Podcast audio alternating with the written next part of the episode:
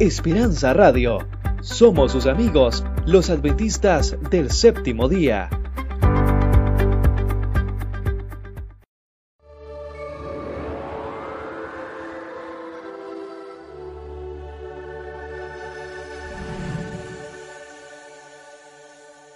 La Universidad de Montemorelos presenta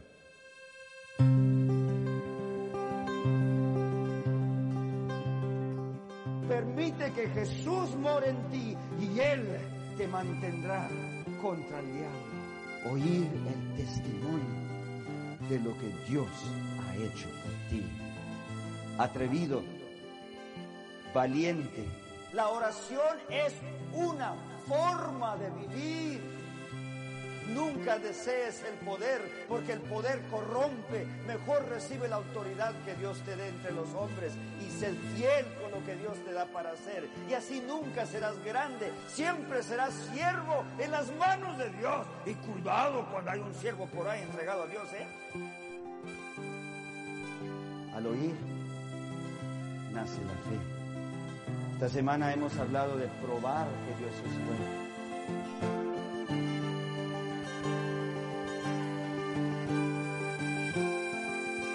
Listos hoy, preparándonos para mañana.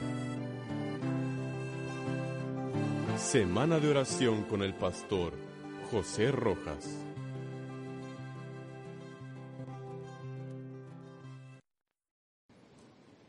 Feliz sábado. Siempre acostumbro um, iniciar un sermón con una declaración o un, una declamación, algo para afirmar con mi Dios que para mí el predicar es gozoso, que el predicar es realmente experimentar la presencia de Dios en una manera que se aplique a nuestras vidas y que a la vez nos enseñe. Hoy en mi poesía no puedo declamarles, quisiera mostrarles la poesía de mi vida. Quisiera invitar a mi familia, a mi esposa Ruthie, a mis hijos que están, a ver, con confianza, aunque no veo a Verónica, si pueden pasar. Por lo menos parte de la poesía de mi vida. Pasen. ¿Dónde andará Verónica?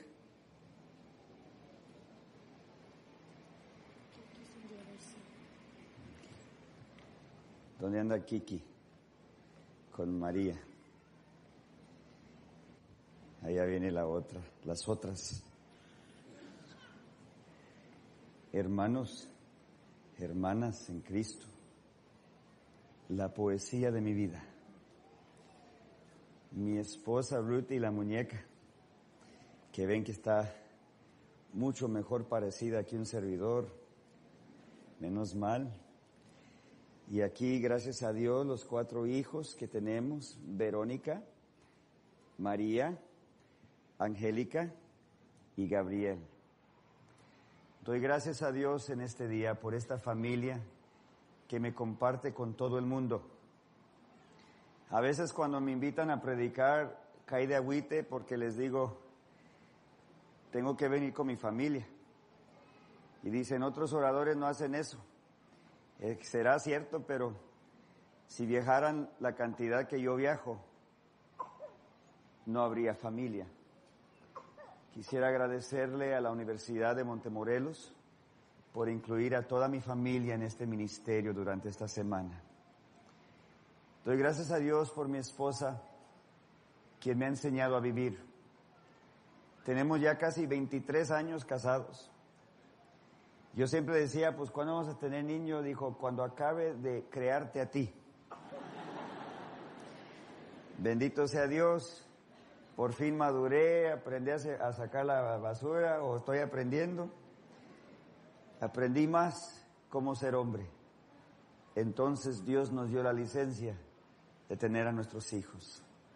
Si no fuera por Ruthie, quizás sería un pastor allá en mi distrito popular, en una esquinita de, un, de, una comunidad por ahí. pero mi esposa ha sido partícipe en las oraciones conmigo y por mí. Les ha enseñado a mis hijos a participar del mismo ministerio. Cuando yo predico, ellos están orando y Dios siempre les escucha. He aquí la poesía de este sermón en el nombre del Señor. Quisiera que oremos juntos.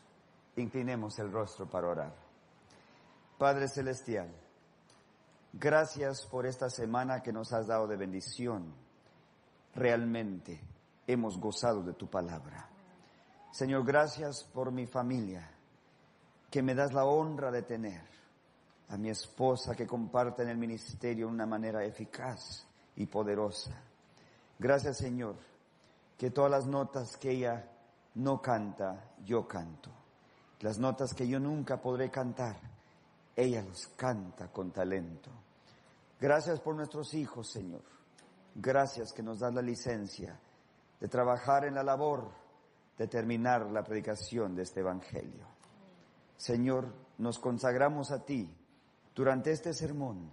De nuevo, ábrenos los cielos, haznos ver tu gloria, haz que veamos a Jesús.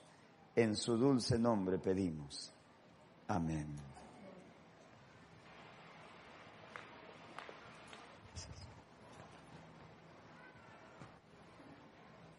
¿Verdad que está bonita?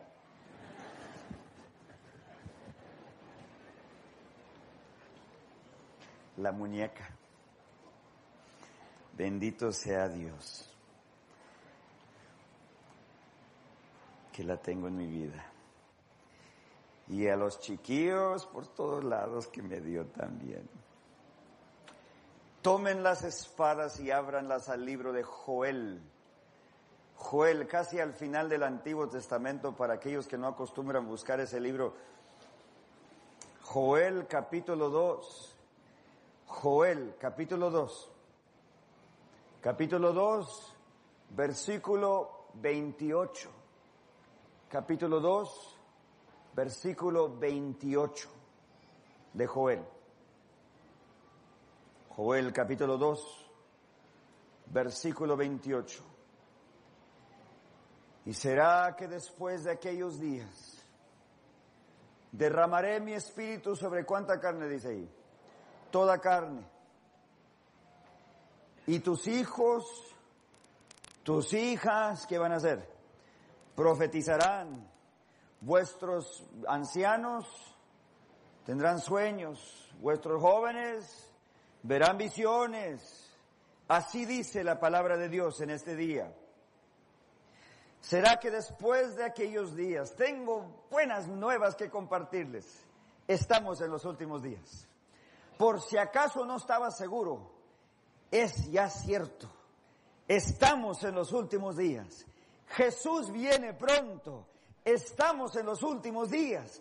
¿Qué le parece a la, a la familia de Dios? Estamos en los últimos días. Yo me crié pensando que los últimos días serán de asombro y de susto. No, no. Yo prefiero pensar de los últimos días como de asombro y de gozo. La misma hermana Juay cuando habla del tiempo de angustia, habla de que miraremos con gozo solemne los símbolos de nuestro rescate. No sé de dónde nació en nuestra cultura hacer del tiempo de angustia un mensaje tan horrible que es causa de, de, pesadillas como fue el otro día lo de las víboras. ¿Tuvieron pesadillas? Sí, ¿verdad que sí? Yo me quedé pensando del tiempo de angustia que nos van a venir buscando, que nos van a agarrar y nos van a echar a la cárcel y nos va a ir mal y que va a haber tortura y que algunos van a morir por su fe. Y hay gente que dice, ojalá yo no esté vivo para el tiempo de angustia. No, Señor. Daniel capítulo 12 dice, y habrá un tiempo de angustia como nunca ha habido y nunca jamás habrá. Y siempre dejamos el texto ahí, no, no acabamos de leerlo, dice el versículo terminando, pero en aquel tiempo mi pueblo será liberado.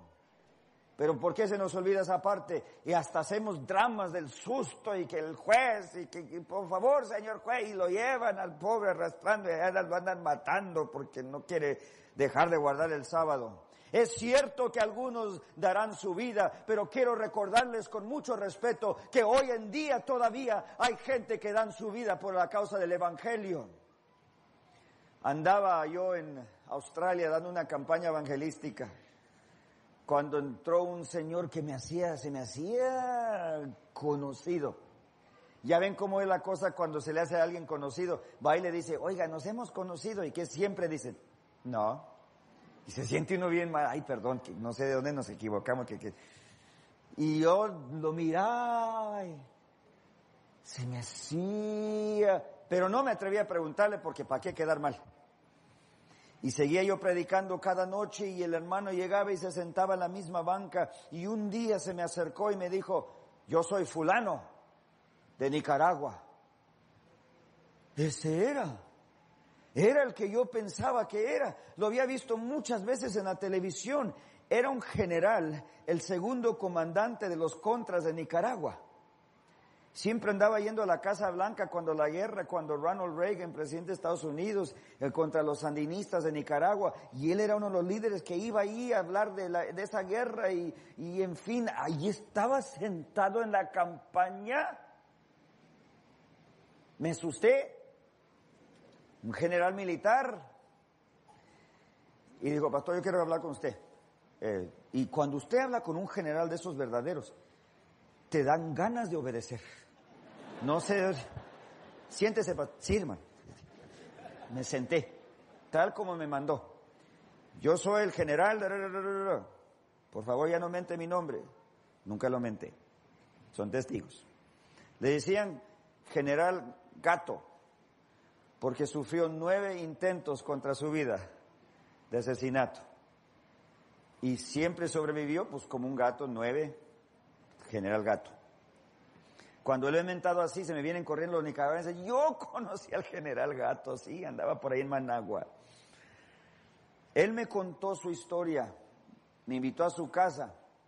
Dijo, yo, fui de los contras y andamos sacando a los sandinistas y y así, y así, y así, y luego un día me agarraron preso y me anduvieron torturando por tres meses, me cortaban dedos y así me mostró las manos y me decían esto y me hacían aquello y nunca les di información y fue por presión política de Washington y de la prensa que por fin me dejaron salir de la cárcel, pero tenían un equipo para asesinarme y, y sobreviví y, no, y me contaba historia tras historia y me sacó sus libros de las fotografías de la familia. Mira, este es mi primo, a él le cortaron esto y le hicieron aquello, a él lo mataron en no sé cuál cerrito, mira mi, mi sobrina, a ella la mataron de esta manera. Y así, su libro era una expresión de muerte en la familia.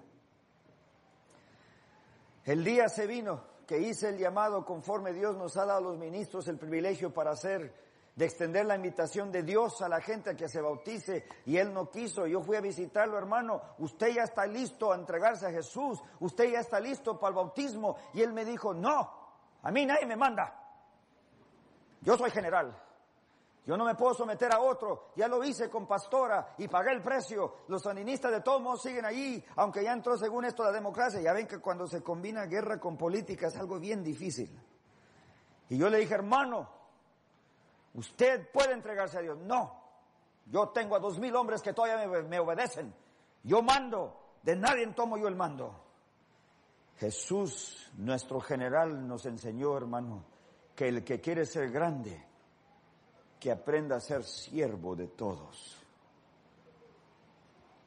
Yo no sé, esto es mucho para mí. Si por algo estoy viva, vivo es porque Dios me ha dado esta capacidad de mandar a hombres en vida y en muerte. Hermano, ya se acabó la guerra. Ya, ya, ya. Mira hacia el cielo, porque su general celestial lo está llamando. ¿Y qué si él le pone una orden? Pues que me ponga orden. No es orden, hermano, es una invitación. A mí nadie me invita. Ay, este hermano. Dije, bueno, pues el miércoles andamos visitando a las almas en sus casas y esto ya para el jueves estamos preparándolos Ya para el sábado se viene el bautismo, hermano, y, eh, y no sé si pueda o no a su casa el miércoles de noche. Si no llego, no se preocupe, a ver si le caigo el jueves. Y a mí me despedí. No llegué a su casa el miércoles porque andamos ocupados. Dije, pues voy con el hermano el, el jueves. Que me va llamando. Pastor, sí. ¿Dónde anda? Visitando, hermano. Venga a mi casa ahora. Para allá voy.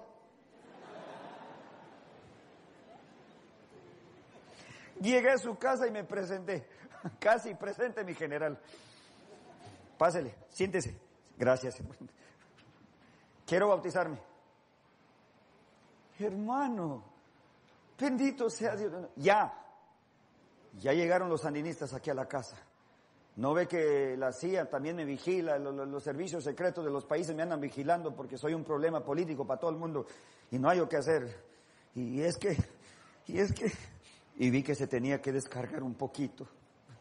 Voy a decirle lo que pasó. ¿Qué pasó, hermano? Es que cuando se acabó la guerra, me prometieron que me iban a hacer el ministro de defensa y no me lo dieron. Usted se imagina qué fraude. ¿Usted quiere ser ministro de defensa? Sí. ¿Por qué no es ministro de defensa por Jesucristo?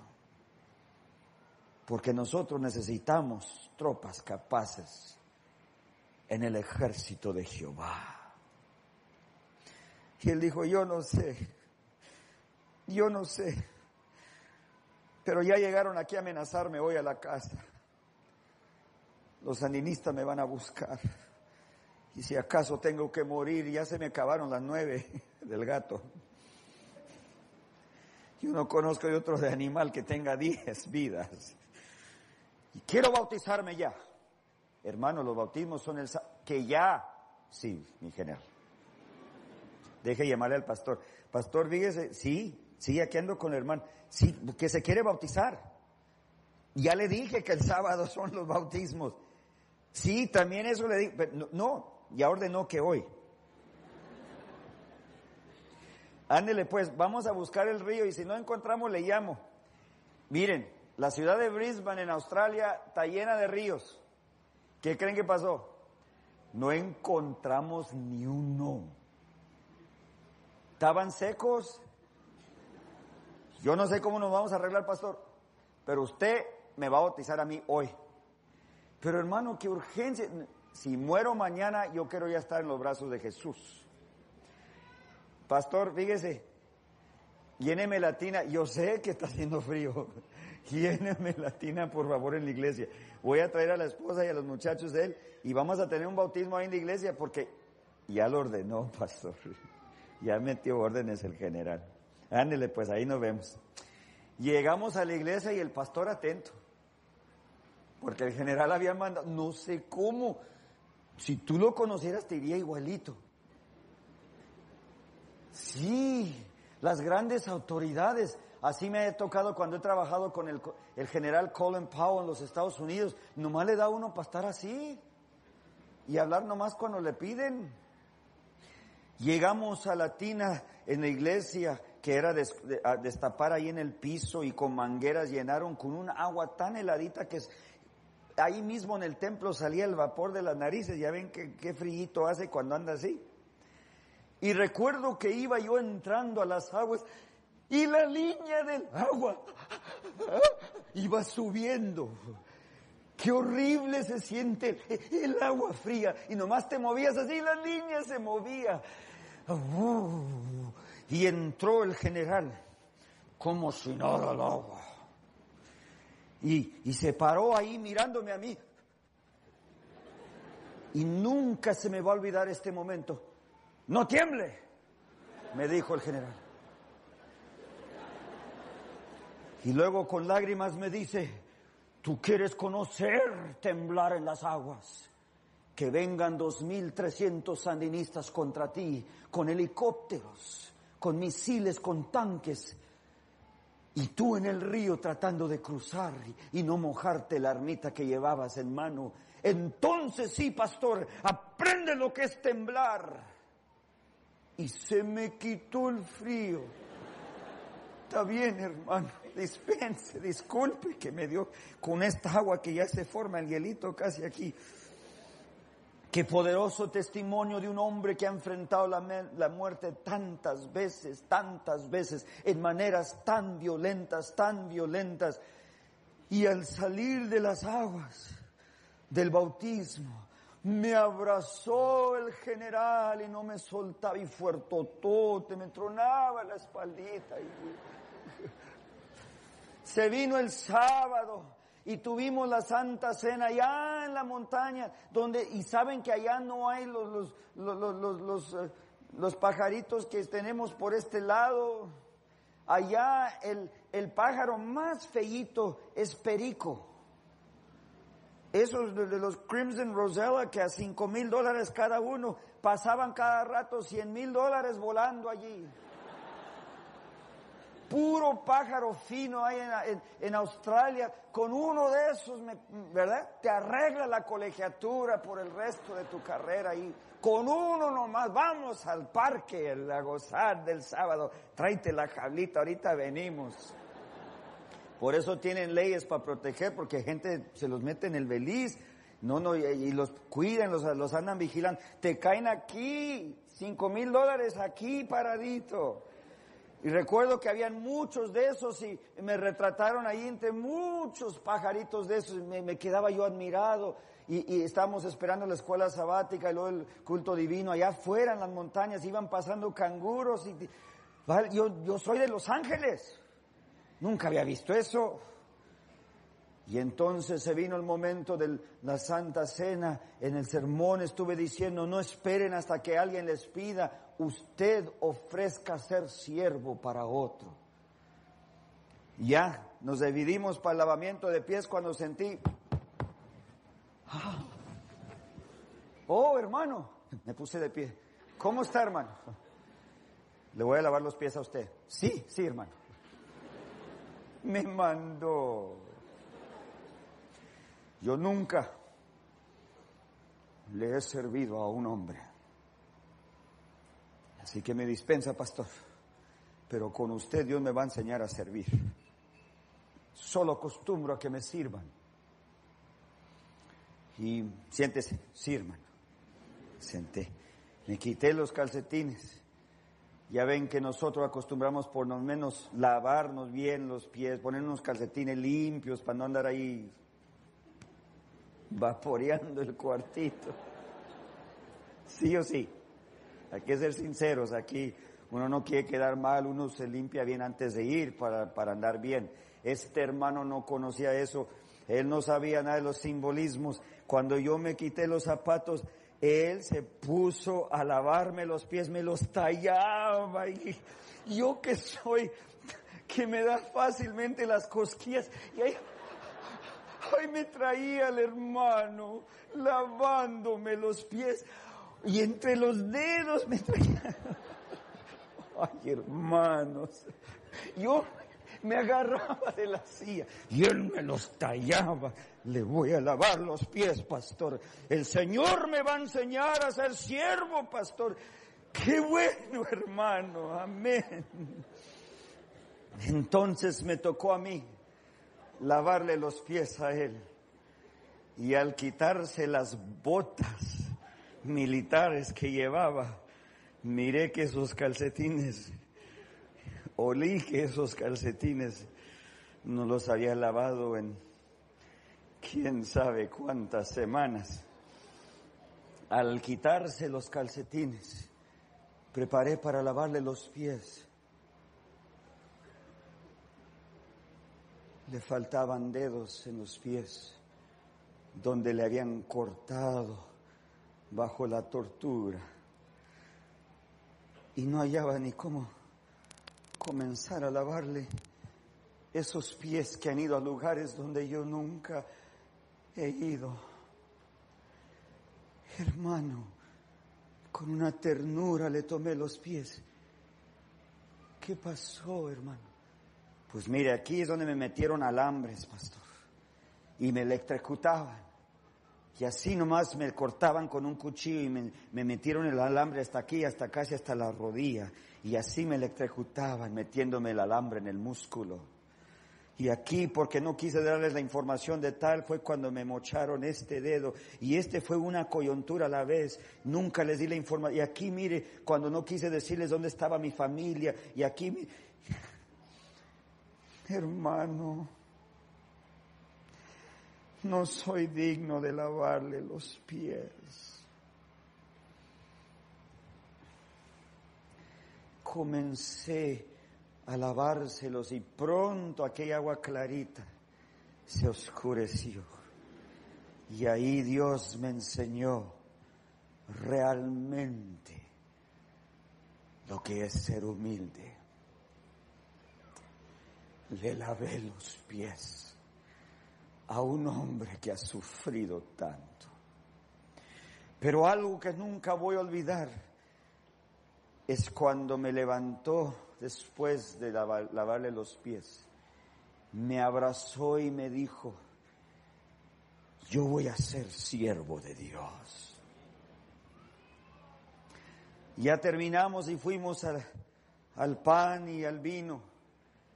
Y fue después, porque duré un tiempito allí, que él ya había estado asistiendo a la iglesia y había visto este drama del tiempo de angustia. Y él me dijo, ¿por qué ustedes allá en Norteamérica se la pasan con el pánico de los últimos días y que, que, nos van a agarrar y que nos va... Los que ya hemos pasado por tiempo de angustia sabemos que Dios cuida a los suyos.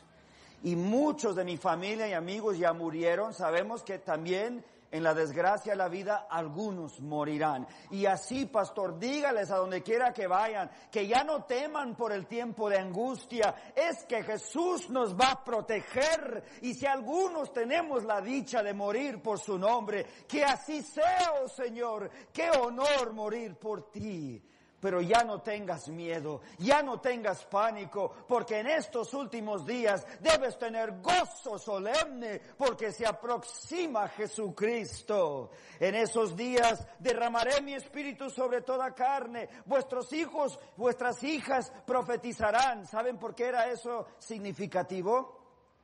Es que habían escuelas de los profetas. Los profetas hacían diferente oficio que los sacerdotes. Los sacerdotes se encargaban del templo, se, encargaban de los holocaustos, de los sacrificios, se encargaban de todos los, oficios diarios de menester en el templo, en los servicios de Jehová. Pero los profetas no. Profetas venían con muchos dones. Algunos profetas tenían el don de profecía, otros tenían el don de sueños, otros tenían el don de visiones, otros tenían el don de nada de eso, solo podían ayudar a los pobres y darle de comer al que tenía hambre. Eso también es ser profeta. La profecía no solamente es, o el oficio de profeta no solamente es uh, una cosita. Ser profeta es ser usado por Dios con la armadura que Él te dio y traer almas en estos últimos días para el reino. Algunos lanzarán demonios, no todos. Algunos sanarán enfermedades, no todos. Algunos tendrán la habilidad de usar sus manos, no todos. Otros tienen la habilidad de, la, inteligencia, del análisis de, todo lo que es abrir el griego y el hebreo, pero no todos lo tienen. Así que cada quien con los dones que Dios le dio, para eso asistía a la escuela de los profetas, para aprender a usar su don en la causa de Dios para Israel. Vuestros hijos, vuestras hijas profetizarán, dando a entender que todos nosotros tendremos oficios especiales aparte de lo que hay en la iglesia en estos últimos días, por razón del derramamiento de el Espíritu Santo. Entonces, aquí está la clave. Vuestros ancianos verán sueños. ¿Se han fijado que el sueño, cuando tú pasas algo en el día, tienes dos lugares donde está la memoria en tu cerebro? Está la memoria de corto plazo, la temporal, lo que pasó hace poquito. O sea, lo que comiste para el desayuno hoy. Bueno, no comiste. Lo que comiste para el desayuno ayer. Aquí está. Pero lo que te encanta de tu desayuno favorito está en la memoria de largo plazo, lo que ya está archivado en el pasado. Tienes dos formas de memoria en la neurología de tu cuerpo. Así que Cuando tú estás dormido, tu cerebro está tomando todo lo que pasó hoy, ayer, y queriendo archivarlo todo para meterlo a la memoria de largo plazo. Por eso los sueños son extraños. ¿Te has fijado cuando estás dormido? De repente estás sentado en una rama de un árbol, de repente andas en la playa, de repente estás en la cocina, de repente, extraño. Es que tu cerebro anda allí, anda allí, saque, saque cosas, a ver, a ver, esto, ah, para acá queda, y, y, ajá, sí. Entonces, para hacer eso se requiere buen oxígeno en el cerebro. Un cerebro bien oxigenado, un cerebro descansando. Por eso es que si andas comiendo frijoles a las 11 de la noche, peor un plátano con leche. Entonces el estómago está ocupado digeriendo la comida y, acá está la mayoría de la sangre y menos sangre oxigenada está llegando al cerebro y por eso te pasa lo que llamamos pesadilla. O si fue algo traumante, un accidente, la muerte de alguien que amas, algo grande, no estás seguro del examen mañana a las siete. y así te fuiste a acostar. Entonces, cómo alzarlo. Y ese trastorno es la pesadilla. Y, verdad que algo viene corriendo detrás de ti. Y, no puedes correr. Como que tus pies no funcionan en el sueño. Y como quisieras correr bien. ¿Sabes por qué es eso? Porque estás acostado. ¿No te fijaste en la mañana que las cobijas andaban por todos lados? Es que intentaste correr. Ahora hay algunos que experimentan aquel fenómeno los sonámbulos que se levantan y aquí mismo les cuento en todas partes del mundo, en este dormitorio que es ahora de señoritas. Yo estaba en el cuarto 20. Había un muchacho que cada noche se levantaba, seguía dormido. Y esto, una noche, no sé qué pesadilla le iba al pobre allí. Se levantó y pasó corriendo, nomás escuchaba el descanso en el piso, hasta que llegó al final del pasillo y nomás escuchó y despertó por solo un instante porque se quedó bien dormido otra vez, el pobre se ahí solito. Menos mal que no te levantas durante la pesadilla. Pero eso es el soñar. Y cuando el trastorno sigue y sigue y sigue, es, es un, es, es un síndrome de un trauma postraumático, no sé los términos por acá, pero ayúdenme, ya, ya ven por dónde voy. Eh, los que han pasado por guerra, todavía a los 20 años están sufriendo porque su cerebro no ha podido categorizar tan inmensa fue eh, eh, todo lo que pasó. Pero con los sueños, fíjense adultos, estoy hablando de la gente como yo y más grande, de edad. Váyanse fijando que nosotros los adultos somos soñadores, porque el sueño está basado en el pasado y está archivando para comprenderlo algún día en el futuro. Entonces nosotros los adultos más grandes, nuestra orientación es el pasado. Así que cuando tú traes una propuesta, fácilmente te decimos, no, no, mija, no, no, no se puede, no hay dinero. ¿Verdad? No hay dinero. O decimos, no, no, no, no, ya intentamos eso en 1974, no nos funcionó. Y tú dices, Tani nacía yo en el 74. ¿Cómo se ponen a juzgar de aquella, de aquella época la hermana White? Ahora están juzgando que ahora, es que nosotros estamos basados en el pasado. Por razón del pasado, nosotros tenemos sabiduría porque hemos experimentado muchas cosas a través de muchos años y es válido lo que los adultos saben. Cuando tú te pones a hablar con tus profes, como te aconsejé esta semana, busca al jubilado, busca a la persona anciana, porque ellos han vivido, ellos tienen consejo para ti. No solamente de los libros consiguieron ellos lo que te van a enseñar, ellos ya lo vivieron. El soñador es una persona importante. La persona soñadora es dotada de Dios de un don tan especial porque ya lo vivió en el pasado. Pero también ahí dice aquí, vuestros jóvenes tendrán, los visionarios son diferentes. Los visionarios no saben nada del, del pasado, pero ay, los visionarios saben todo del futuro. Todavía me agarraron ustedes. No, pastor, mire que el proyecto que tenemos del internet, váyase fijando, vamos a hacer esto y esto y esto, vamos a mandar la señal así, mire. Y entonces así ya está. Me hablaron en chino.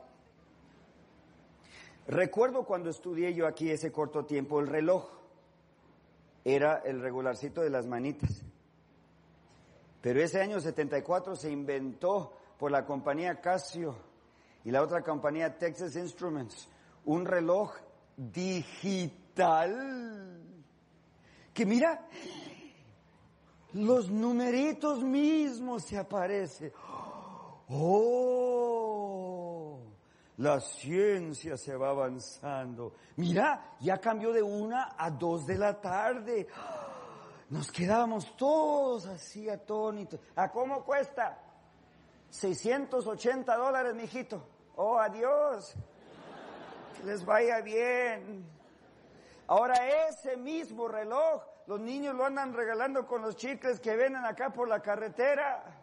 No cuesta nada, tres, cuatro, cinco pesos. Te lo regalan ahí. Lleves esta cosa, lleves el reloj de una vez. Sí, ¿verdad?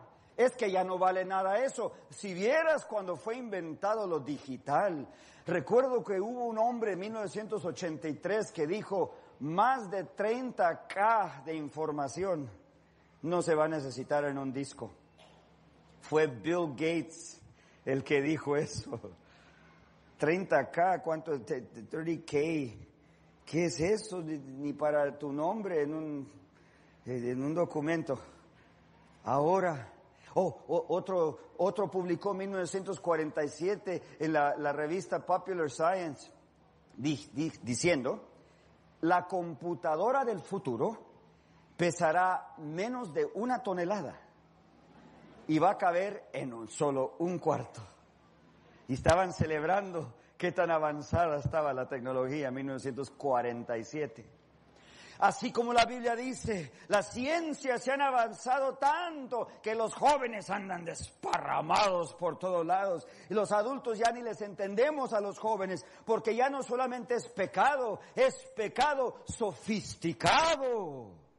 Es ya pecado electrónico. Hasta nuestro manerismo, nuestra manera de hablar es con idea electrónica. Ya ustedes hablan en términos de circuitos y todavía nosotros los adultos andamos con, con ¿cómo le llaman a esos? Los focos, esos, los bulbos, pues. Y cada rato se nos andan fundiendo y ustedes ya andan con circuitos. En mi generación, mi mami me tomó dos retratos de bebé y ahí estoy sentadito en, y nomás dice así, y nomás le, y tomó el mismo retrato dos veces. Todavía si hubiera agarrado otro angulito, así de subidita, algo. No, son dos retratos de mí. Es todo lo que hay. Pero esta generación de niños tienen hasta el sonograma en la hielera y esto cuando estaba dentro de mami, mi hijo.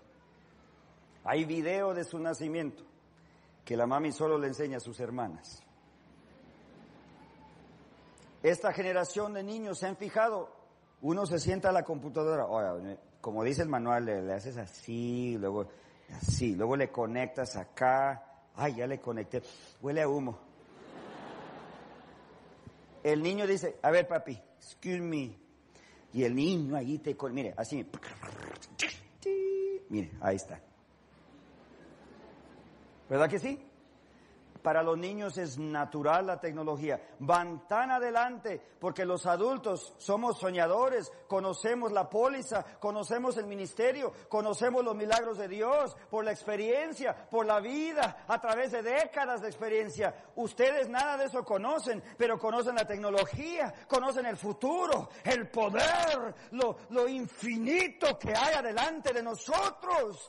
Y a nosotros nos espanta, pero enséñame lo suficiente para hacer mi trabajo. Y, oh, mira qué suave. Ah, mira, hay que recordar eso. Esto va a ser bueno en la oficina. Un día un líder eh, en la Asociación General me dijo, hoy entré al Internet. Fascinante. Fascinante. Los jóvenes de hoy viven en el Internet no entran allí. Ahí viven, nacieron con alambres en las orejas. Es cierto. Ahora aquí la profecía dice, vuestros viejos soñarán sueños, vuestros jóvenes verán visiones, dando a entender. Adultos, hablo a mis colegas adultos, jubilados, hermanos, hermanas. Esta juventud nos intimida, nos asustan, porque son profundamente sofisticados por razón de la tecnología que Dios ha dado. Es cierto que vemos ejemplos de cómo el diablo usa la tecnología, pero nunca olviden que más poderoso el que está con nosotros que el que está en el mundo. Entonces, adultos, es cierto que nos intimidan los muchachos porque ellos ni saben cuáles son los límites, ellos no perciben límites, nosotros los adultos sí. Pero aquí es donde la hermana White dice, no hay nada que temer por el futuro, al menos que olvidemos cómo es que Dios nos ha guiado en el pasado. Así que jóvenes, yo sé que ya se andaban sintiendo, no, les está echando el pastor, échiles pastor, amén.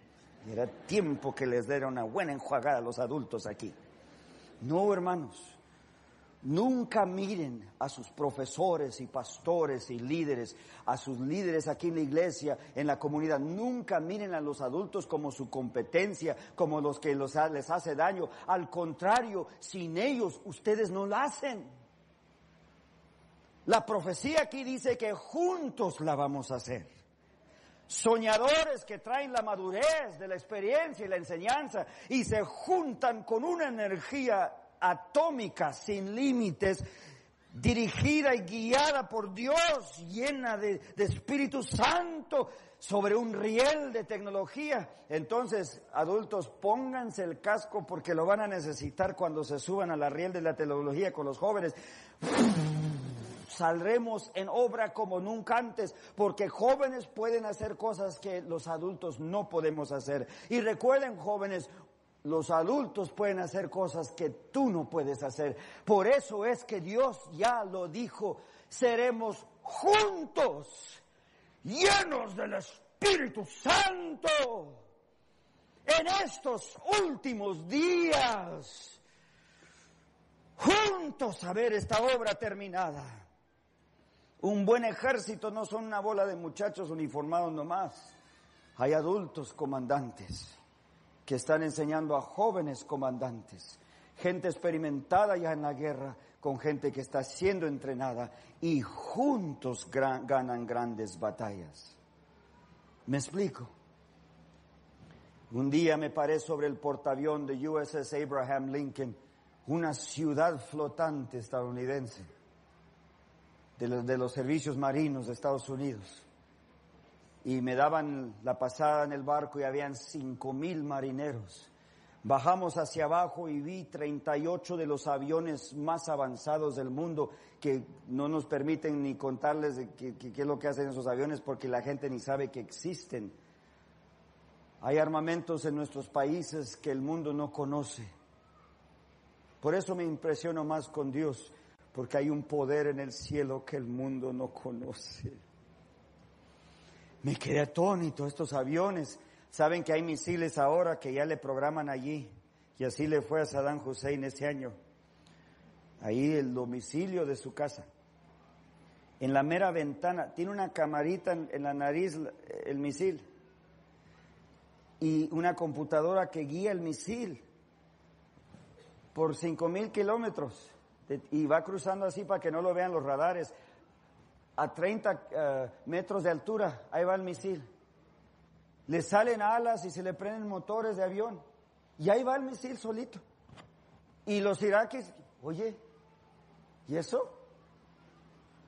Da miedo. Entró el misil a Bagdad y por las calles hasta dio a la izquierda, ahí, por ahí en el semáforo, ahí dio la vuelta el misil. Yo nunca sabía, yo pensé que eso era algo del futuro.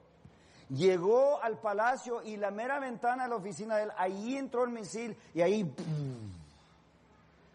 Ahora hay misiles con el nombre de alguien puestos. Me dio miedo.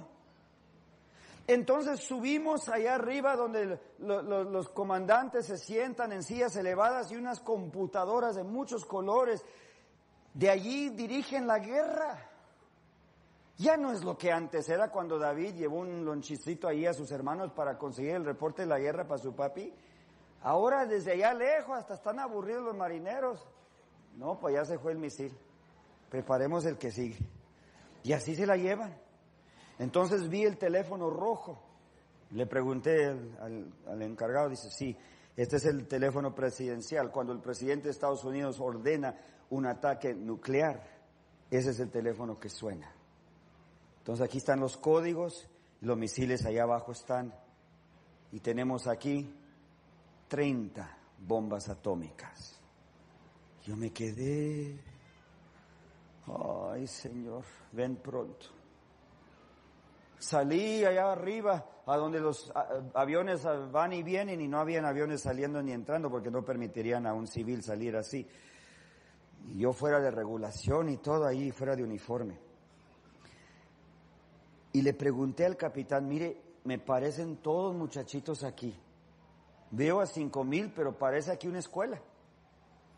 Pero si estos jóvenes acaban de ganar una gran guerra que hubo de Desert Storm aquel entonces, venían muy contentos porque acaban de ganar. Y esto, ¿cómo es? ¿Qué es la edad media que tiene aquí en este barco? Y me dijo, 21. Pero quítate a los comandantes mayores, adultos, y baja a 19. Usted me va a decir que este ejército entre los más poderosos del mundo militar, ¿usted lo ha puesto en manos de los adolescentes? Sí, me dijo el capitán. ¿Y por qué? Y con una claridad me dijo, porque queremos ganar. Fíjense en nuestros países, si hay que ganar una guerra, ¿a quién mandan a pelear? A los jóvenes, dirigidos por quiénes? Adultos. Una relación de mentor y aprendizaje y juntos ganamos o perdemos.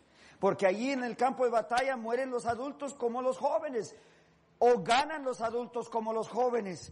Mis hermanos, mis hermanas, Dios ha predicho que en estos últimos días Él derrama su Espíritu Santo sobre toda carne para que todos nosotros, los hijos y las hijas de Dios, profeticemos, usemos todos nuestros talentos para Dios. Y así los viejos y los jóvenes, los soñadores, los visionarios, juntos a la batalla porque Cristo va delante de nosotros.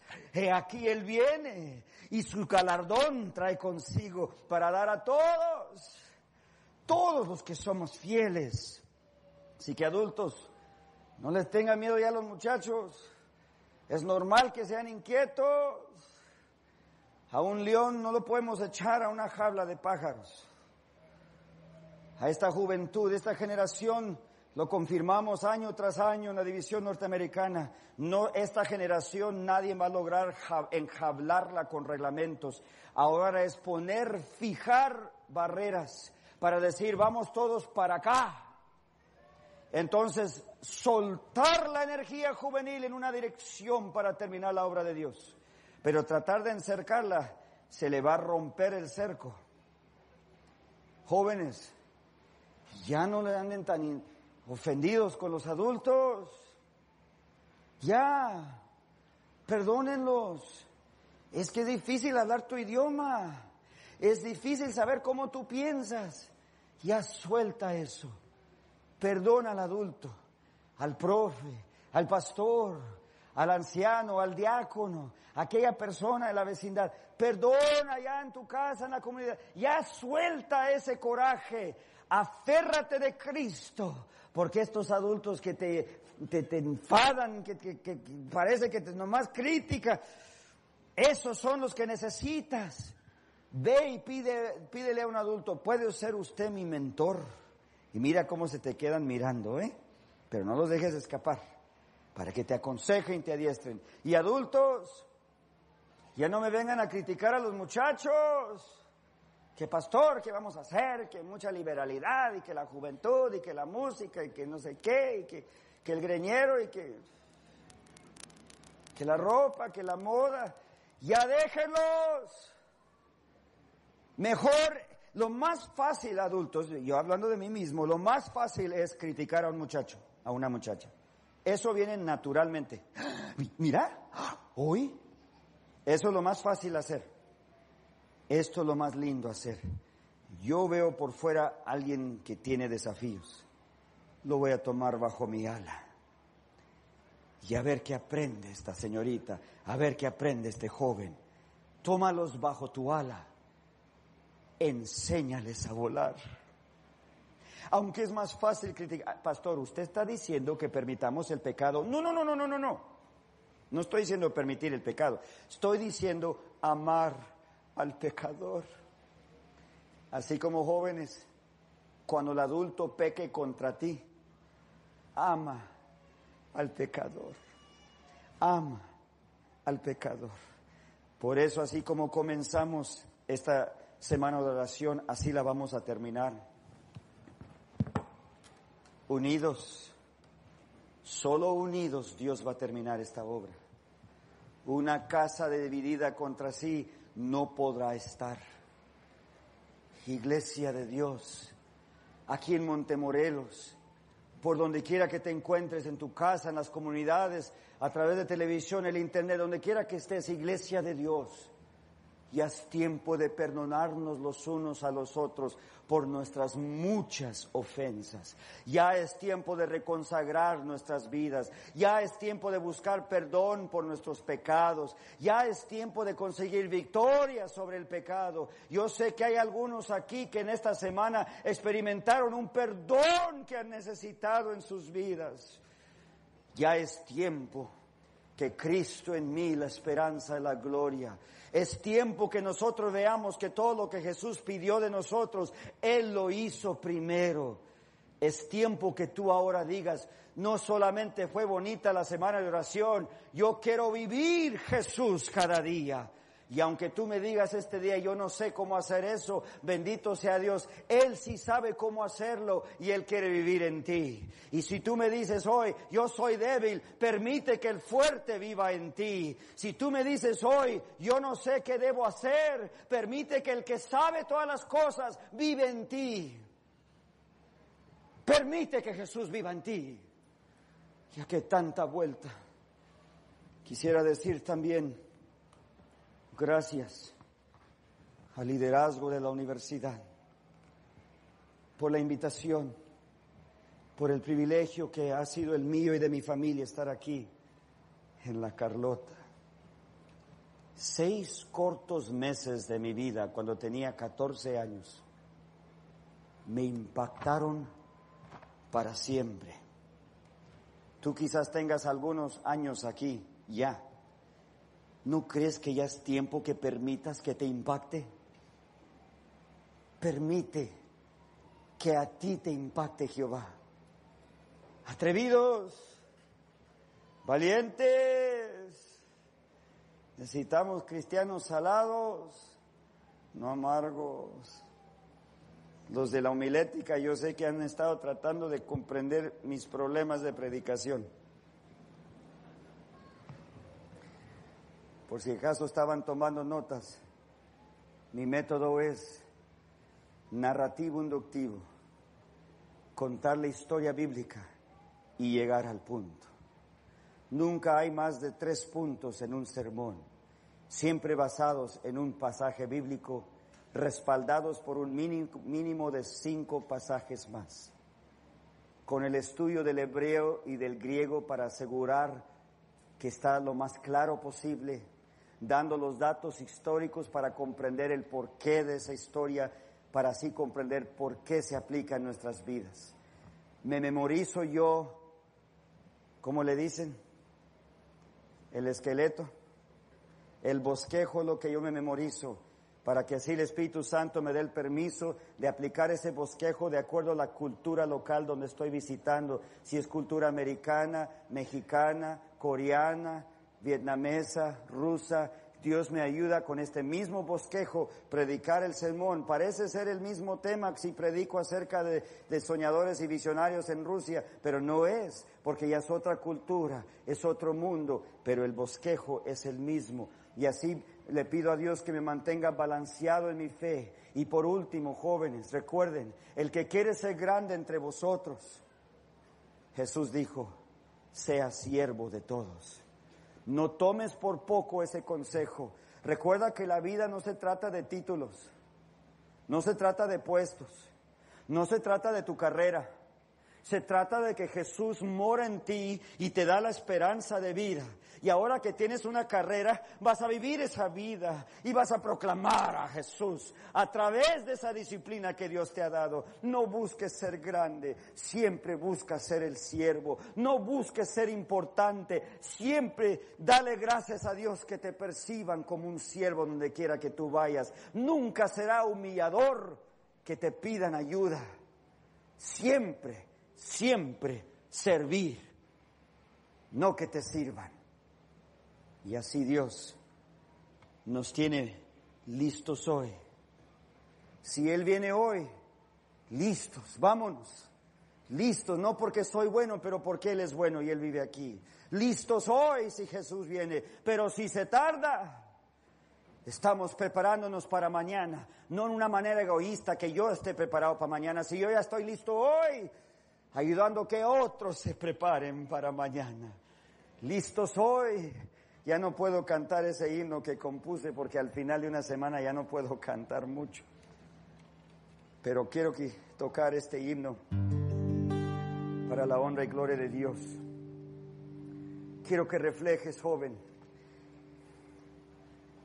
Quisiera decir a los profesores, yo sé que soy un poco diferente para hablar quizás pudiese haber dado mejores ejemplos del uso del idioma. No hablar el español de la cocina tanto.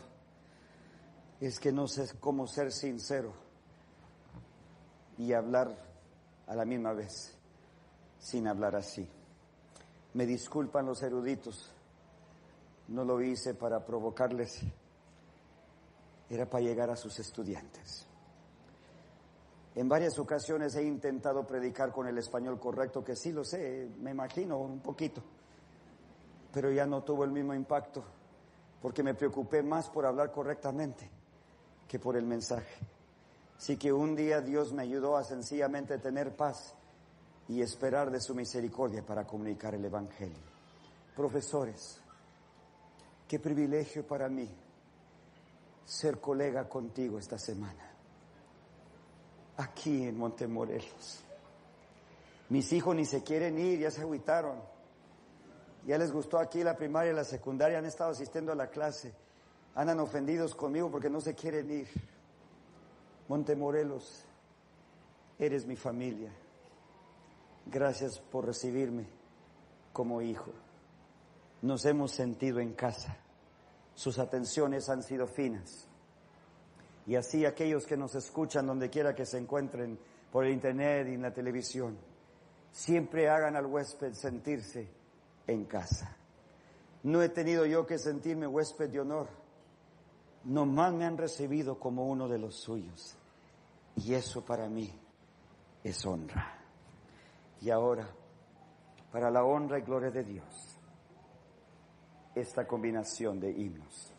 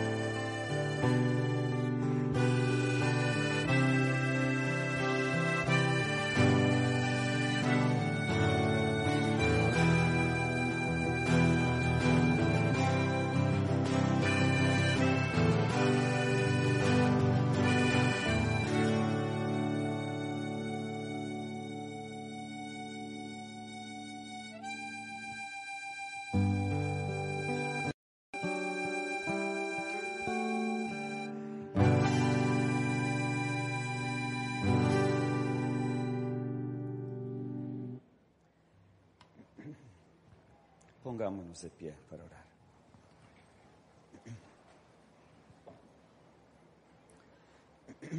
Pastores de la iglesia, gracias por el privilegio de ser su colega aquí en su ministerio, de sostener sus brazos en la batalla, de ser siervo suyo. Gracias a ustedes, cada estudiante. Recuerden, recuerden, no hay nadie grande, solo Dios. Dios es grande. Y si vive en ti, hará grandes cosas a través de tu vida. Te quedarás maravillado porque verás que tú eres inútil, incapaz, débil, imperfecto. Pero verás el poder de Dios a través de tu mano hacer increíbles cosas fuertes, poderosas. Te quedarás conmovido porque sabes que no eres digno, pero que sí es Él. Valientes, atrevidos, listos hoy, preparándonos para mañana. Oremos juntos. Señor, grande es tu nombre, grande es tu poder. Confírmalo nosotros en este momento. Vive nosotros, oh Señor. Danos victoria sobre el pecado cada día. Bendice el liderazgo al cual nos has llamado. Ve más allá de lo que te sabemos pedir, que nos quedemos atónitos de tu poder para con nosotros. No tenemos que ser fuertes, solo tú. No tenemos nosotros que ser grandes ni tener grandes títulos, solo tú. No tenemos que ser importantes en la vida, Señor, solo tú. Señor, no tenemos que mandar a nadie, solo tú. Haznos a cada uno un siervo, un siervo que se gana el respeto, un siervo de Dios que toca la trompeta, que Jesús muy pronto vendrá. En su nombre pedimos. Amén. Vaya, oh pueblo, en el nombre de Jehová. Vaya, oh pueblo, en el nombre de Dios.